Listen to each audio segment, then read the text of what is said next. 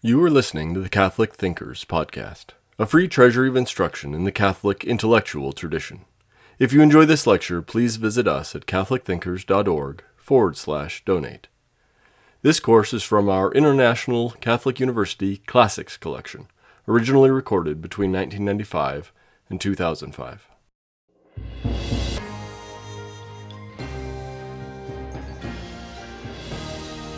Welcome to Lesson 3, uh, the second part of the New Testament, focusing on St. Paul's Hymns of Christ. In St. Paul, as we mentioned earlier in the first lesson, we find two great themes for how Christ has redeemed man. The first theme is the justification of the sinner in Christ. That as Galatians teaches and Romans teaches, that we are justified by faith in Christ, not by works of the law, not by works of the old law, not by the law of Moses, not by circumcision, but we are justified by faith in Christ and with all the things that go with that baptism and other elements of the new law. In Greek, the word is dikaiosune, which literally means righteousness or justice. So when Paul speaks of justification, it's not simply our word justice, but it's also righteousness. It's that we in Christ have been made righteous. We share in the righteousness of God, as he puts it in Romans 2. So, that theme that we spoke about at the beginning of God making a holy people, a people who are righteous before God, a people who can dwell before God without shame, as Adam and Eve did in the garden. That's what Paul is talking about when he talks about that in Christ we have been justified, and we consider that a man is justified by faith in Christ he is made righteous. The second element, really central to Paul's theology, is the theme of the body of Christ. That all different Christians are members of one body of the body of Christ. Just as the Holy Spirit dwelt in the historical body of Christ, so also the Holy Spirit dwells in the body of Christ as the church. The Holy Spirit dwells within all the members of Christ's body, all the members of the church united as one. And because of that, because they are all one body, Paul also speaks of the church as a temple and speaks of all the individual Christians' bodies themselves as a temple in 1 Corinthians 3 and in 1 Corinthians 6. So, this image of Christ, of the body of Christ, as the church, is again that theme of how God dwells with his people now.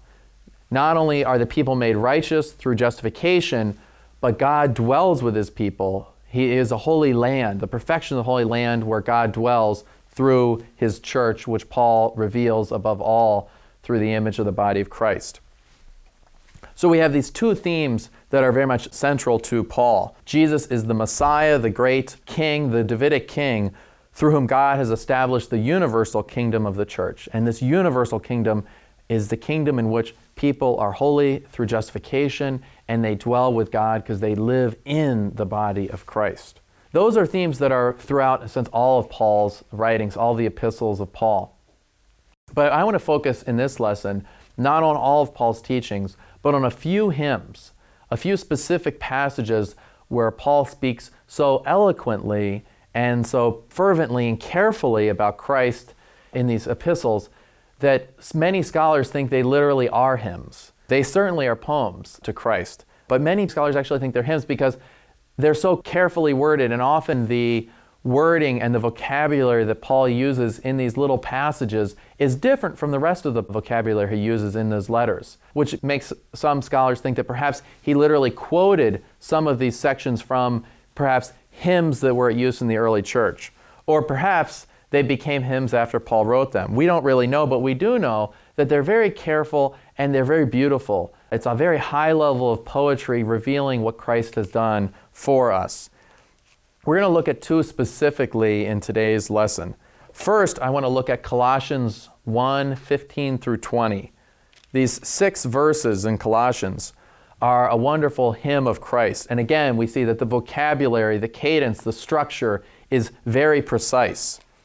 I'm going to read it first, and hopefully you can follow along in your Bibles if you have one at home. I would recommend that you go get one. If you need to push pause and come back, please do. Colossians 1:15.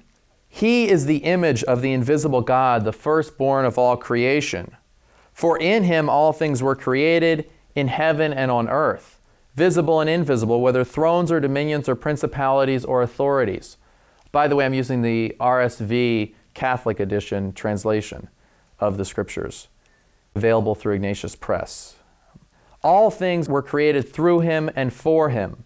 He is before all things, and in him all things hold together. He is the head of the body, the church. He is the beginning, the firstborn from the dead, that in everything he might be preeminent. For in him the fullness of God was pleased to dwell, and through him to reconcile to himself all things, whether on earth or in heaven, making peace by the blood of his cross. As we read through this, we hear many wonderful images. Christ is the firstborn of creation, he's the firstborn from the dead. What's going on here? Well, scholars, as they analyze this passage, have seen that it follows a somewhat common literary structure called the chiasm, or also known as what's known as a chiastic structure. And this chiastic structure is literally from the Greek word chi, or simply a cross, that in a phrase, you take the first idea and the second idea, you say the second idea then, and then you return to the first idea at the end.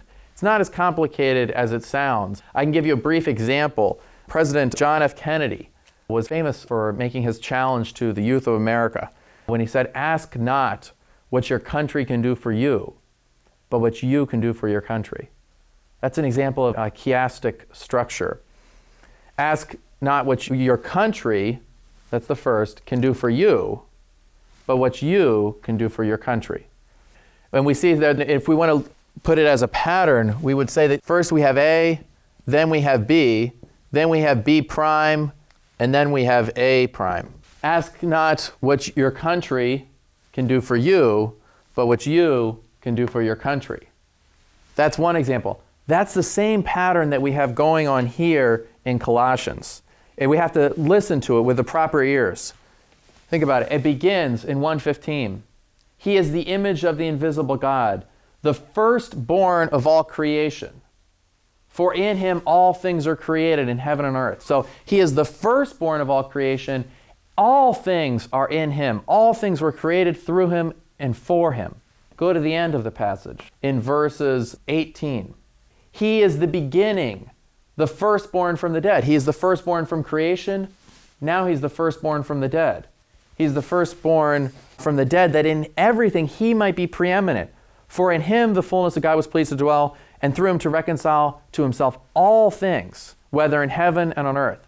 So just as he is the creator, through him all things are created, we return at the end and find out that he is the redeemer of all things. All things are reconciled through him.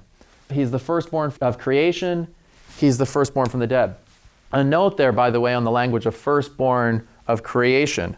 As we'll see later, that has been sometimes misunderstood to make it seem as though Christ himself was a creature. He's the firstborn, as though he's the oldest of the creatures. But that here is not the point. The point is that he is the pattern of all things that follow. He is the pattern of all things that are created just as he is the pattern of all things that are raised. He is the first born in that sense. Not that he is literally created, but that through him, as the Word, he, as the Word which has within itself the perfection of every creature, although it's fully divine, through him all things are created, so we have the perfection of all creatures in him. If that's the first part and the second part, what then of the middle? Well, what happens if I would want to call our B section here would be verse 17. He is before all things, and in him all things hold together. So he is before all things, and in him all things hold together. Paul literally means here all things, everything, the whole universe.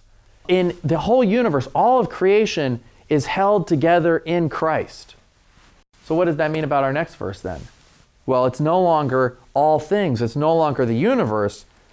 But now in verse 18, it says, He is the head of the body, the church. What's the parallel that's set up? The universe, on the one hand, now the church on the other. Creation in the universe on one hand is deliberately contrasted with the church and the new creation, the church and redemption on the other. What is Paul doing in this hymn of Colossians 1 15 through 20? Well, what he's doing is saying is that the only way to understand Christ is to see his connection to the creation. The only way to understand redemption is to see its relationship to creation. Specifically, what he's getting at is that if redemption is as significant in a way as the creation itself.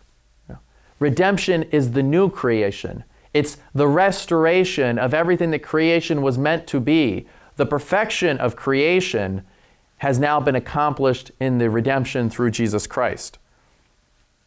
If we think about first, what does that mean about Christ? What it means about Christ is that Christ is the one through whom the very world is created. He is now the very same one through whom the world is redeemed.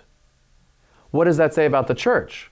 Well, just as the universe is all things that were created by God, it is now, in a sense, replaced by the church. The church is meant to be the new universe, the new creation, which is properly ordered and properly reconciled to God.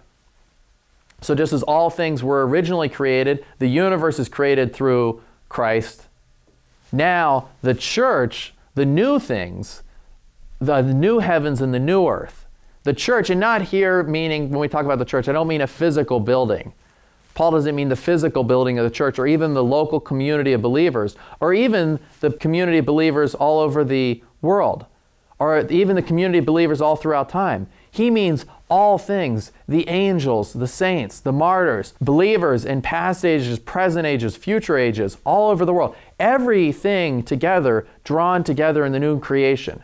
So that the new creation is expansive and includes, literally, as Paul says, right, everything, everything that is meant to be come together.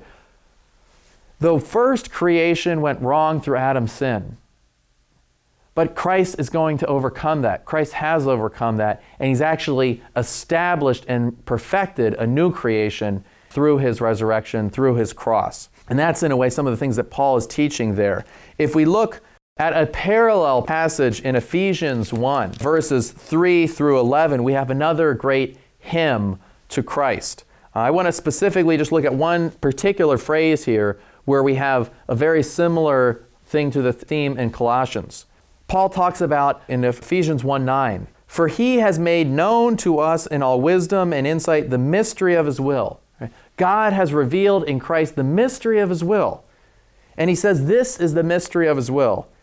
His purpose, which he set forth in Christ as a plan for the fullness of time. So, what is this mysterious purpose that God has held? That he has set it forth in Christ. It's a plan to unite all things in Him, things in heaven and things in earth.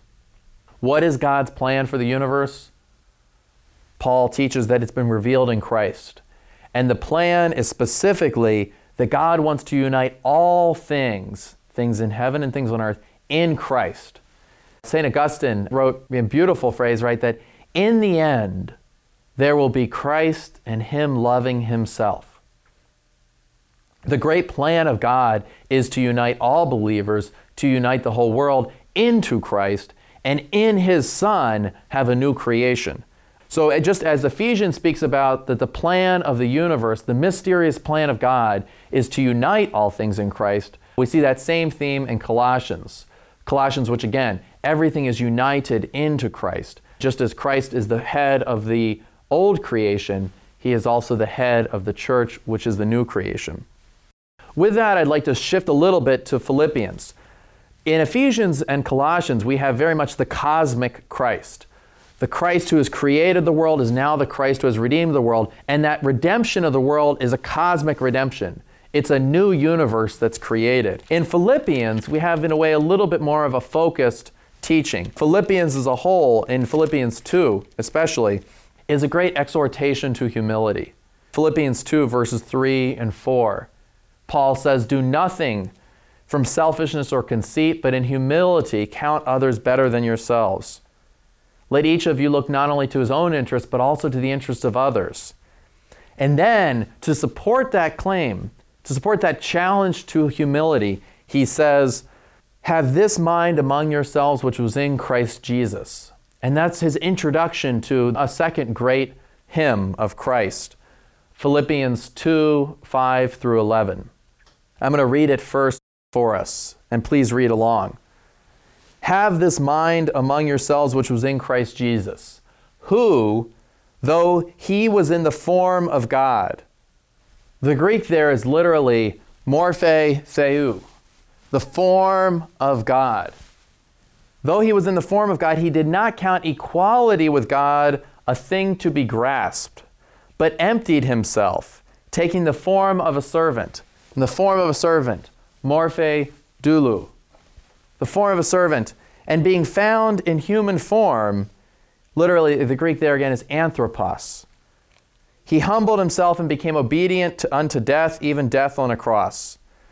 So we have Jesus descending from the form of God, becoming a man, becoming found in likeness of man, and now descending all the way to death, even death on the cross.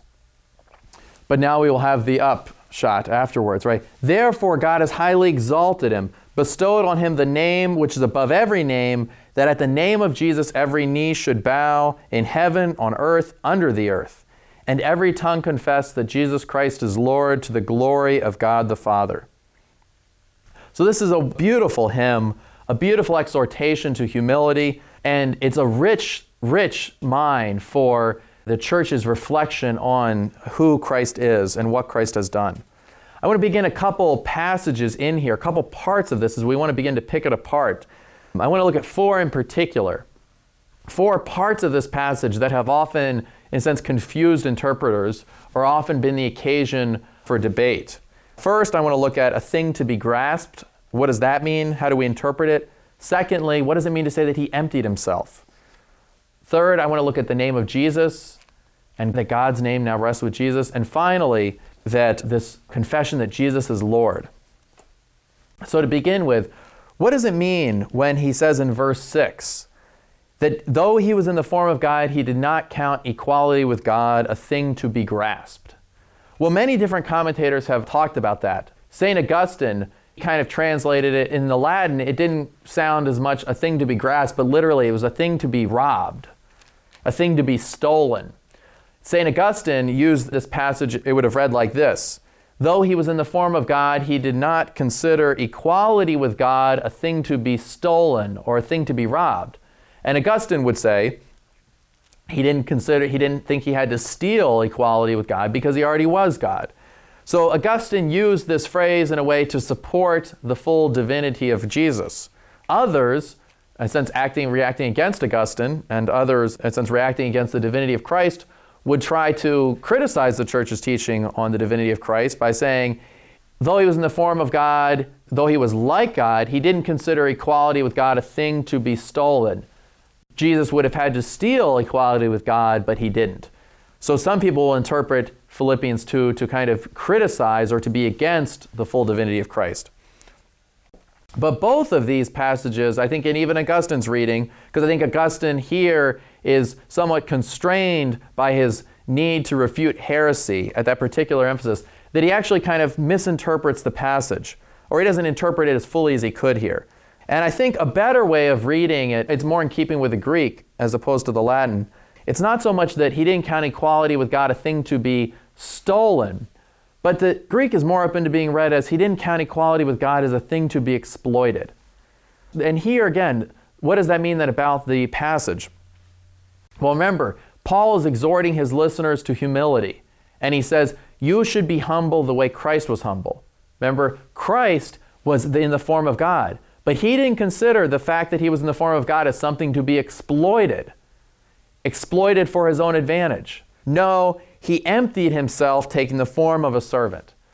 So if we interpret it like that, then of course it supports the church's teaching, and Augustine would have certainly agreed with that, because though he was in the form of God, he didn't exploit it for his own benefit.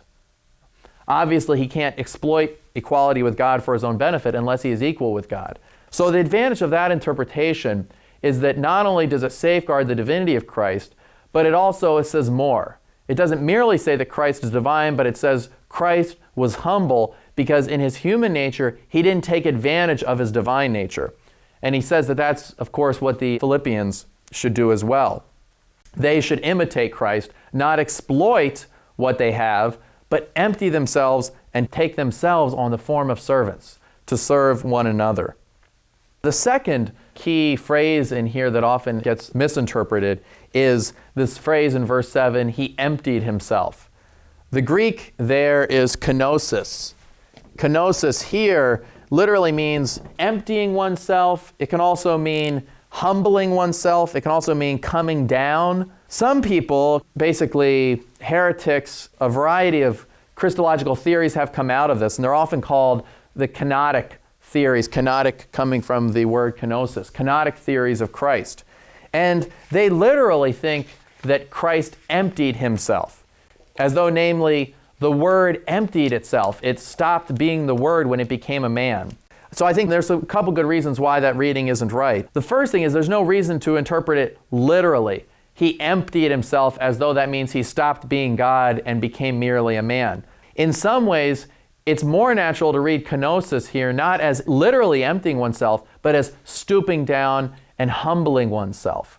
As a king would empty himself if he began to serve others. As Jesus himself emptied himself when he washed the feet of the disciples. And if we remember that in this context in Philippians, Paul is exhorting his listeners to humility.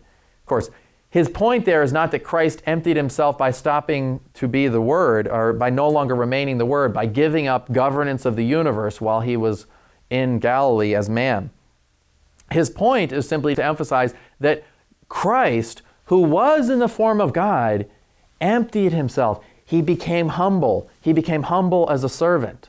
He's telling his listeners they also ought to empty themselves, not empty themselves as stop being human, no, empty themselves by giving up whatever rights that they can give up, whatever is due them, and to be a service to others, to be a true servant as Christ himself was. The third theme I want to draw attention to in Philippians 2 5 through 11 is the significance of the name of Jesus. Paul here says in verse 10 that at the name of Jesus, every knee should bow. What does it mean to say the name of Jesus? Paul is a, trained as a good Jew, in some ways, one of the best Jews. He was trained under the Rabbi Gamaliel, who was one of the most famous rabbis in his time. And Paul was one of his best students, one of the most zealous Pharisees who was earlier in Acts chasing and hunting down the Christians as heretical Jews. So Paul was a very trained Jew. And he knew that in the history of Israel, God's name was very central. Jacob asked for the name of God when he wrestled with God in Genesis 28. God appeared to Moses, and Moses asked for God's name, and God gave his own name to Moses. He said, I am who I am in Exodus 3:14. In Deuteronomy 12, the central sanctuary, the temple in Deuteronomy 12 is literally the place where God will make his name dwell. He says, the place which the Lord God will choose to make his name dwell there, thither shall you bring burnt offerings and sacrifices. You will sacrifice in the temple because God's name will dwell there. In 1 Kings 8, when Solomon dedicates the temple, he says, My name shall be there. God's name dwells in the temple. So it's very clear that God's name is above all other human names. And Paul here says that that name is now given to Jesus. This is verse 9 of Philippians 2. God has highly exalted him and bestowed on him the name which is above every name. That name of God, which is above every name, is now bestowed on Jesus, that at the name of Jesus every knee should bow. So, Paul is clearly affirming Jesus' full divinity. Because if Jesus were not fully God, Paul would be idolatrous for saying this. So he's saying that just as we only worship God, we also worship Jesus. And this follows to my last point about that it says, every tongue confess that Jesus Christ is Lord. That the divine name Yahweh in Hebrew wasn't pronounced by the Jews, so it was translated into the Greek translation of the Old Testament as Kyrios. So, Kyrios, which means Lord, is the word that the Jews used in Greek to refer to Yahweh. So, in this context, when he says that Jesus Christ is Lord to the glory of the Father, he is saying that Jesus Christ has the name Yahweh. He is called Lord. There is no other Lord. Just as God the Father is Lord, now Jesus is Lord as well. We hope you enjoyed listening to Catholic Thinkers. please visit us at catholicthinkers.org forward slash donate to help us keep this content free.